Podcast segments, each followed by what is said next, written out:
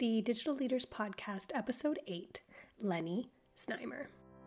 Technology is changing the way we connect, learn, and do business.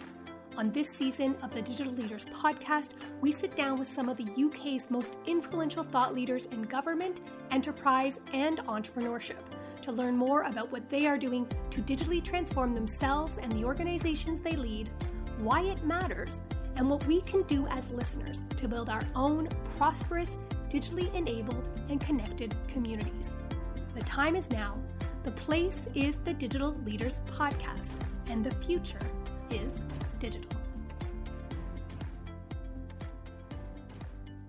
Hi, guys, and welcome to episode eight of the Digital Leaders Podcast. I'm your host, Tara Ferguson, the founder of the podcast production studio SBT Digital. And on today's show, we sit down with the GM of UK and Ireland at WeWork, Leni Zneimer.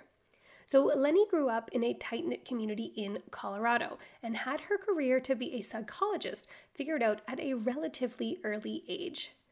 She attended Boston University and naturally graduated with a BA in psychology and shortly after took on the role of community leader at the New York City startup WeWork. After two years of building the brand and community in New York City, she moved to London to open the organization's first UK location in 2015. Fast forward three years later, and WeWork is on track to have a total of 40 locations operational in the UK by the end of 2018. On today's show, Leni shares the catalyst behind WeWork's rapid growth, why WeWork believe everyone should be equipped for the future world of work and what they are doing to make that happen, and why they define themselves as a movement towards a new way of working and what that looks like. So, without further ado, please welcome my guest today, Leni Zneimer.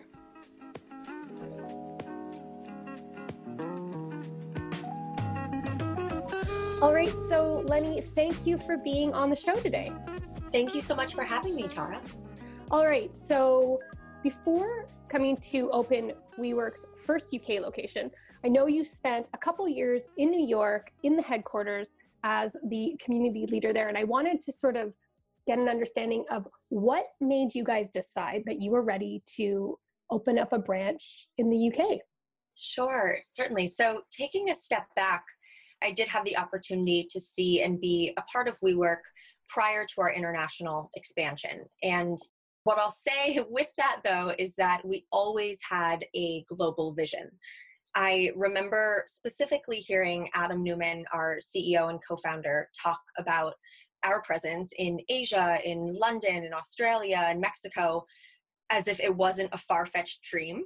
he had always painted it as if it was imminent or inevitable and it was all about the right time. But I think ultimately, having that global vision was something that by the time we decided we wanted to expand to the UK, it was a really obvious choice for us. So I think ultimately Miguel and, and Adam, co founders, and the whole company early on always believed that we were creating something more than a beautiful workspace and amazing services. So they knew that it transcended cultures and languages and was far more about creating a place where people worked to make a life and and not just a living. So when we were thinking about our global expansion, to be honest, I think starting with London seemed like a no-brainer from a few different perspectives. Right. Besides the fact that we anticipated it to be relatively similar to the US, I think we were a little disillusioned by the similarity of language. there are right. many complexities that come up that I think you,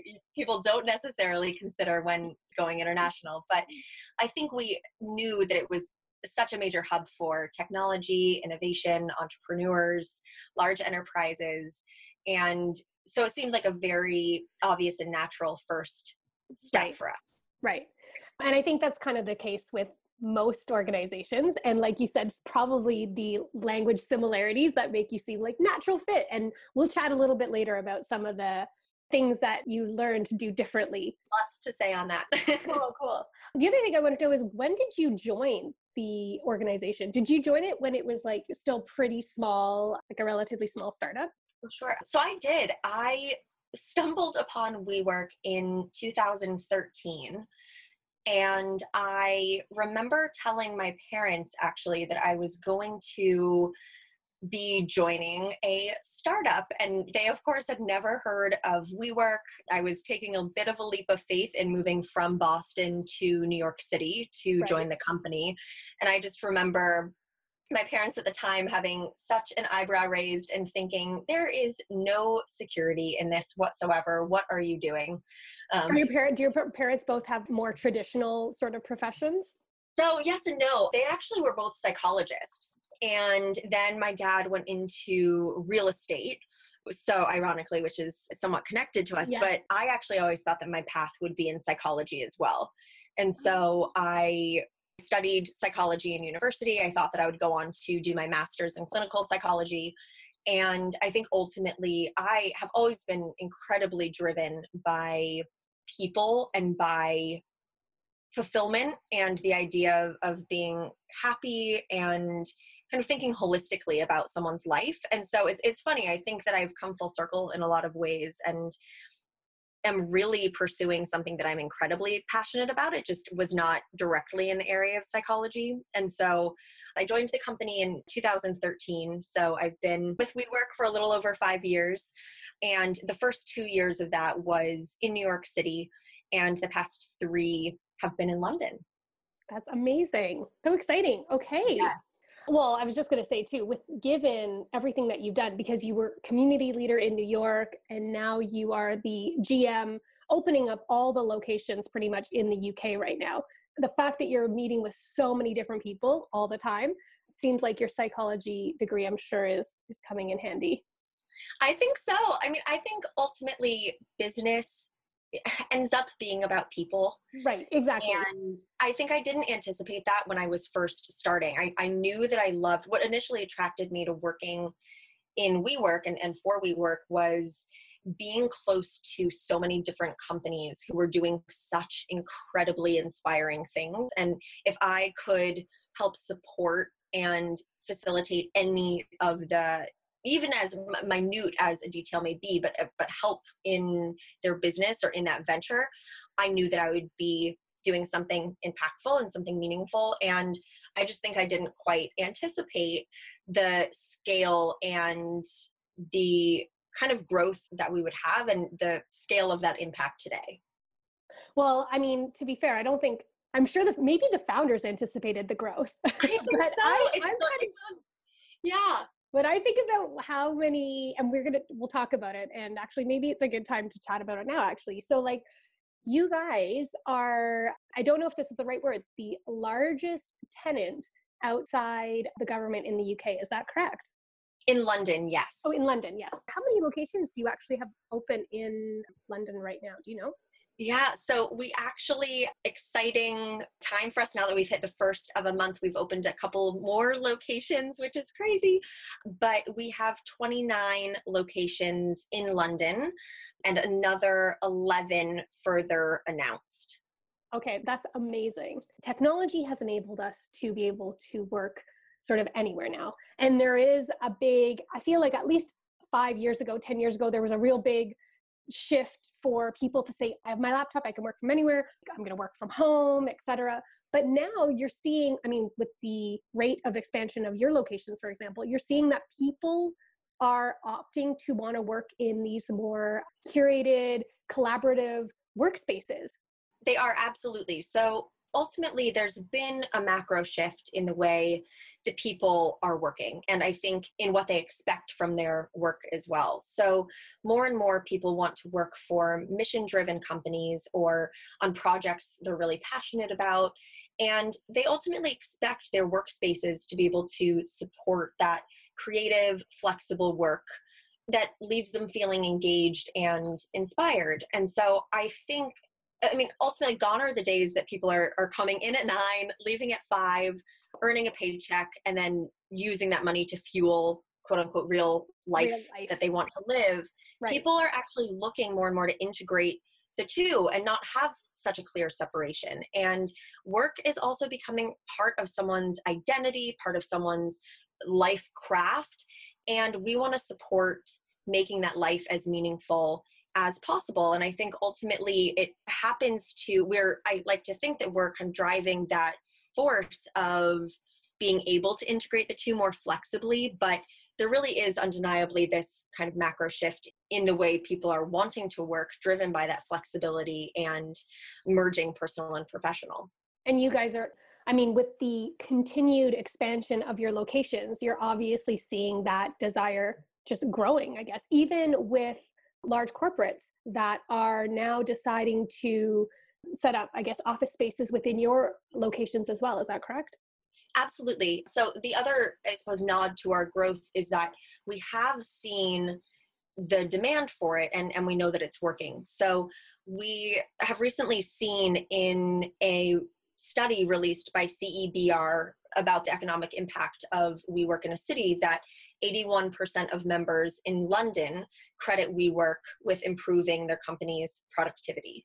So we know that there's the thirst for it. We know there's the hunger for it, and that people actually are benefiting from it. And I think ultimately, when we first started, we knew that startups, entrepreneurs, smaller companies couldn't necessarily have the same kind of access to workspace or the same kind of access to an ecosystem that larger enterprises could. And by creating our model, we allowed that to be possible. But now I think that across the board, whether you're an enterprise, a large enterprise, or a small startup, they're also recognizing that WeWork provides flexible, high quality space at a significant cost saving. And again, out of the same report that was issued recently, a company of four in London can actually save as much as 24,000 pounds a year and it takes in, into consideration all of the factors that people don't necessarily think of as much when they think of starting their own space or having their own space. And so mm-hmm. to know that we're doing that good i think is just perpetuating the demand for it.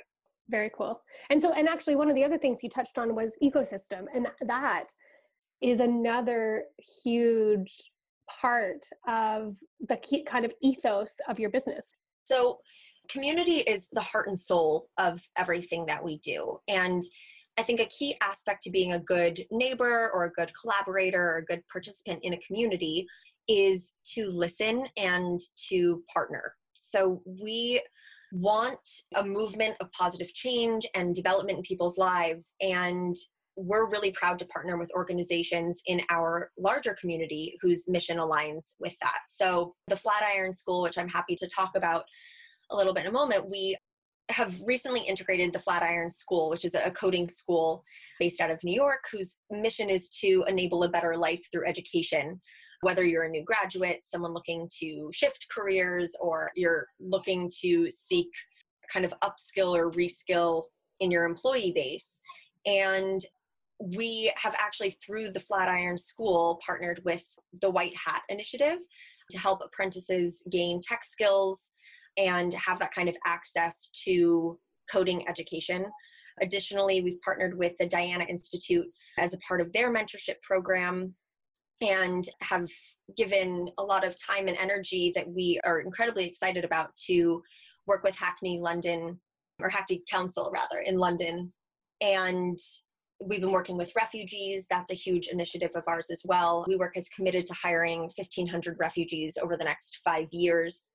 And so we're working with a, a local company breaking barriers to, to hire skilled refugees as well. So we work as a core part of a community and we want to demonstrate that. I love it.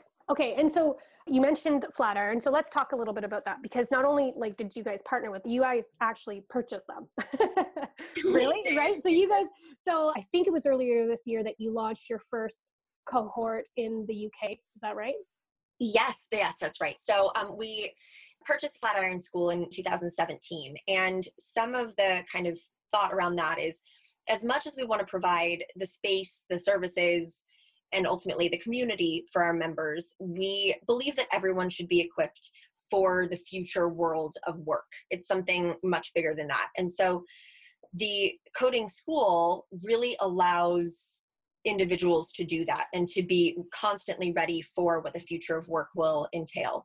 So, since launching in 2012, Flatiron School has helped over a thousand graduates learn to code and has actually relaunched many people's careers as developers, whereas they could have done something totally unrelated before that. It could have been someone who was in law and decided to shift. And so I think a lot of it comes from the fact that we, our ethos is that we believe we're all constantly learning and growing. And I think that is part of what the future of work stands for as well, is that we have to be fluid and agile and flexible but we're seeing a huge amount of interest in the Flatiron School. And I think that's because people want a career change, they want to try something new.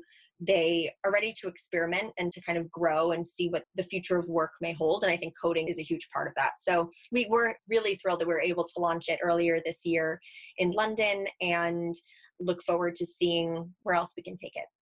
One of the other things I like about the Flatiron School is that you actually have allocated a certain portion of the graduates for scholarships, and my understanding is the women of color as well. So you're actually doing your part to try and with respect to the technology sector anyways try and bring in a lot of diversity different genders by allocating these scholarships. Is that correct? That's the aim. Yes.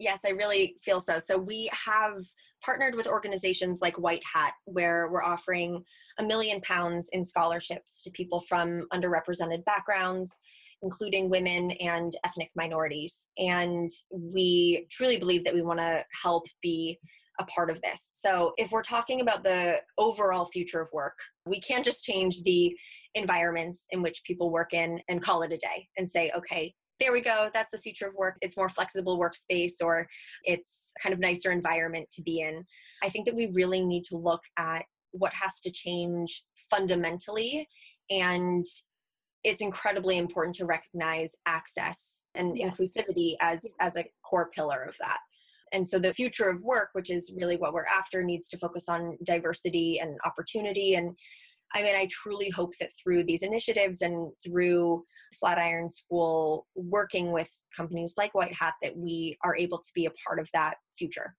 Awesome.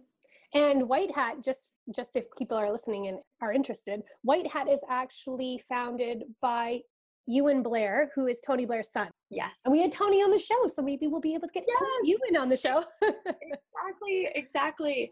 And then I think one thing that's come out of this too, seeing how something larger than Flatiron and looking at how we work as a whole can focus on the future of diversity and the future of diversity in tech in particular is looking at female founders and entrepreneurs leading that kind of movement. And so we have actually seen that 54% of female WeWork members are in a management or leadership position, which was so cool to see. And that's actually compared with only 10% across the larger London workforce. And oh. so it's there are many things you can dig into with that, but I think by giving all founders a kind of platform and a stage to be able to craft their work and create something. I mean, we've seen, I love that 54% of females that are in our space are actually of that kind of management or leadership level, which I think also points to another dimension of the future that people can do what they want and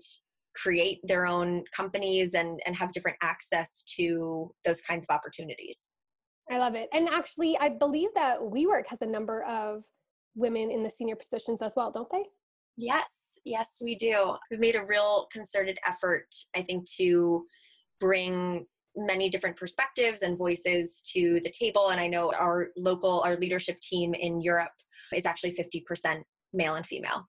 I like it. I like it. Yes. This is yes. how, well, that's how the change happens, right? Exactly. Uh, yeah. Exactly. Leading by example. Uh, okay, so let's talk a little bit about WeWork coming to the UK. What were some of the things that you guys had to sort of shift or adjust to make sure that that you had created spaces that people from the UK wanted to come and collaborate in? Sure. Um, so to be honest, I think a lot of the differences were purely operational. And so, how we operate is that we kind of go by the model think global, act local. And I think there were a couple of things that we definitely messed up when we first came over. I remember asking a couple of members when I arrived, we had noticed that the consumption of our coffee was so much lower than the consumption rate in the US. And I we're thinking this is so weird. We're pretty sure we know that tea is very popular, but why wouldn't the coffee be? And we started speaking with our members and, and really trying to dig into the experience and very kind of embarrassingly realized that, yeah, filtered coffee is not so much of a thing here. and it was something as simple as like, well, in the US, we're happy to have just this kind of turn on tap filtered coffee. There you go. And that's it's just not so true. the appetite here. It's not. So funny. I know Yeah, you can't so- go to the coffee shop and ask for like if you ask for a coffee, they're like, "What type of coffee?" Ex- exactly. Um, specialty coffee. Yeah, always like a flat white or this that. And I'm like, I I just want like black coffee. Right, black coffee. It's that's. I mean, americano, I guess, is becoming more of a thing, but even that is different from what we were preparing as kind of this filtered coffee. And I remember in that moment, I mean, the core principle is the same. It's that people want to go into a space and have the routine and the ritual of getting their warm morning beverage, and they want to have the kind of flexibility and ease of doing that. So in that sense, that's the same. That's the kind of global part. But the local is, you know, exactly what they're consuming. It has to be local to that market. And so we learned quickly and soon put in specialty kind of full barista machines um, and then actually our locations do have we have wonderful baristas in our locations serving specialty made to order coffee drinks as well. And so that was something we hopped onto right away. But i think ultimately the backbone of what we're offering and what people want is the same. I think there's so many more similarities than there are differences. We we have a global company that's focused on serving I suppose the fundamental things that are important to companies and our members today.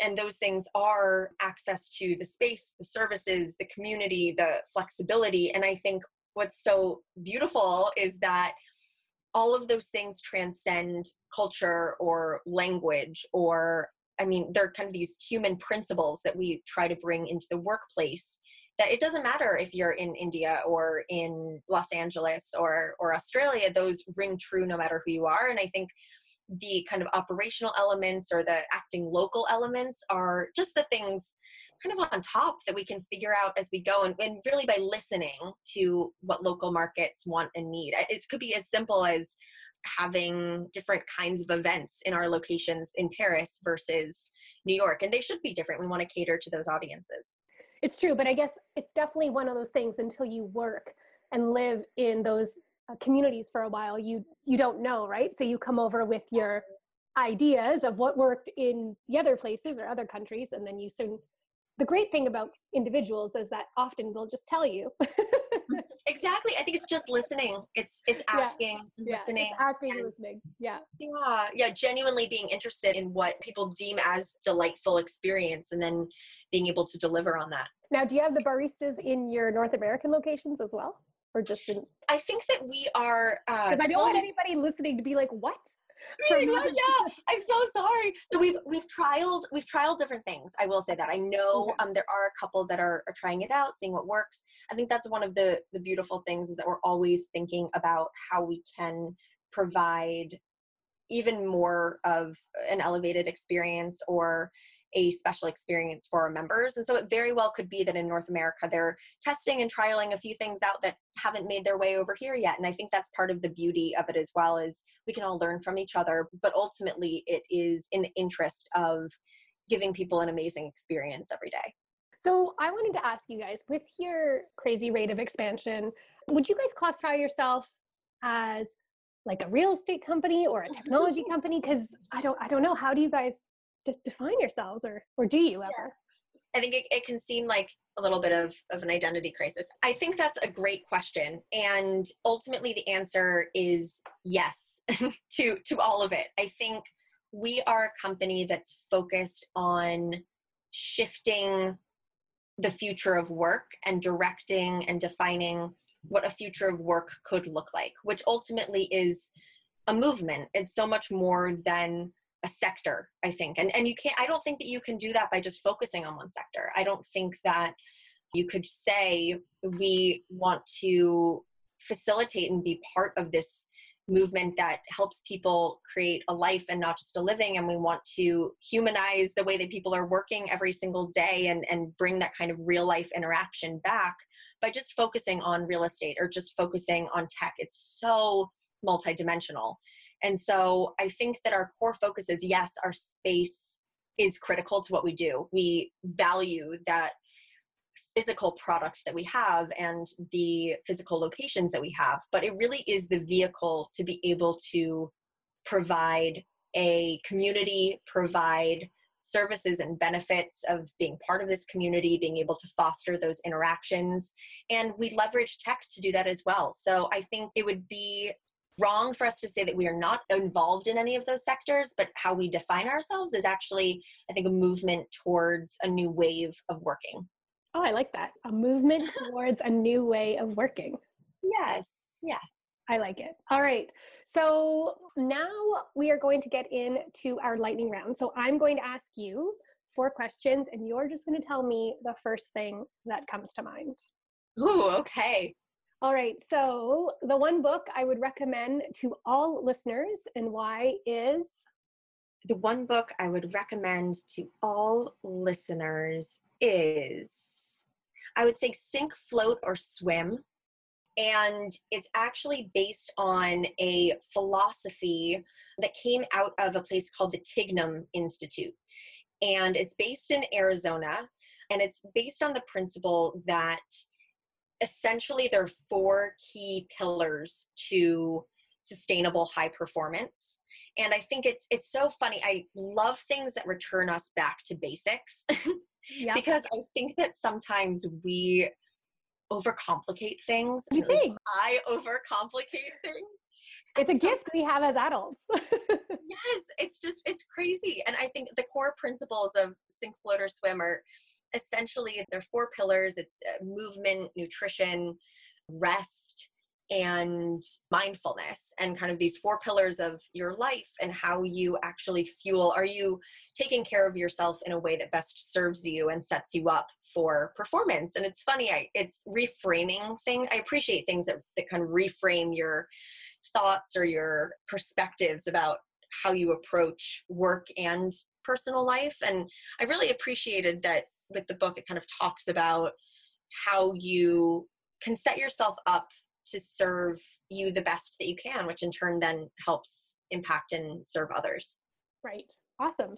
Sink, float, or swim by. Yeah. I know that Scott Peltin is one of the authors, but okay. there it was actually co-authored.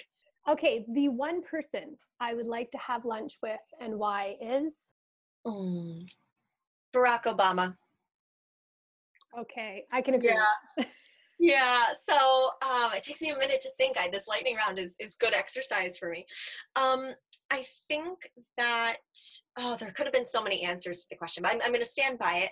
I think it's such an interesting, there's a lot to be said of political climate and things like that, but um, I think his ability, first of all, he's a phenomenal orator, and I really admire that in an individual. I think it's an incredible skill.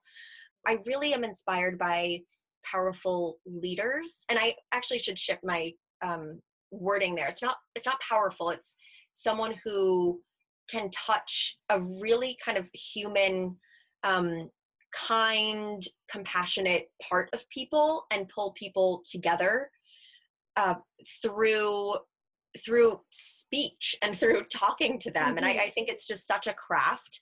So I think uh, uh, anything that's kind of independent of, of politics. I just think him as a person, I, I, he's really respectable, and I, I would love to have that kind of time with him. All right. One thing people would be surprised to learn about me is is I'm terrible with pop culture. so as much as I like to be in the know about current events and keeping up with things, if any sentence starts with have you seen and then refers to a movie or a TV show or references a celebrity or a kind of pop culture reference, I am just I I don't know. There's no use in asking me. So I think most people kind of look at me and think like how do you not know this? It's like I've been living under a rock when it comes to pop culture. Okay, and the advice I would give my 15 year old self would be? It would be to let go a little bit. I think, and I, it's advice that I actually am still giving myself daily, but I think we tend to put so much pressure on ourselves. And I think ambition and motivation is wonderful, but I think it has to also be balanced with a perspective that not any one decision or not any one action should be taken so seriously. And i think even even myself at 15 i think i was very concerned with what am i going to do with my life what do i want to study in order to do that as my profession or um, i think i was pretty intimidated by how i would make future decisions in order to ensure this kind of happiness long term and like that's a huge amount of pressure to put on yourself as a 15 year old um it is. i was like i was like was i thinking like that mm, no. i was i was pretty i think um i was trying to think about kind of what i would do and there was a lot of emphasis on a profession or what what would i study in order to um be able to be super interested in what i was doing. And i just think life in general I, there's just so much more of a holistic perspective that i hold or i attempt to hold now that it is so much it's just not about work it's not about your profession. I just think there's so many things i feel i feel incredibly grateful for the fact that i i love what i'm doing and it feels so much more like a a life's work or a project rather than um, a job. But I just think that the kind of fundamentals of having relationships with family and developing relationships with friends and being a good person and like you're if you are focusing on those things you're you're doing all right so i would just tell myself don't worry and and let go a little all right, that is it for this episode of the Digital Leaders Podcast. Now, if you want to find out more about Leni and WeWork, make sure you head on over to our website, digileaders.com forward slash digital leaders podcast, and we have all that information there. If you like what you heard, or think someone else would like it, then we would love it if you shared it on social and tagged us at DigiLeaders. Also, if you know somebody or an organization that you think should be in the show, tag us and let us know. We are back next Tuesday with another episode, so make sure you are subscribed to the podcast via iTunes so you do not miss it. That is it for this week's episode. I'm your host, Tara Ferguson. Thank you so much for listening, and we will be back next week with another episode of the Digital Leaders Podcast.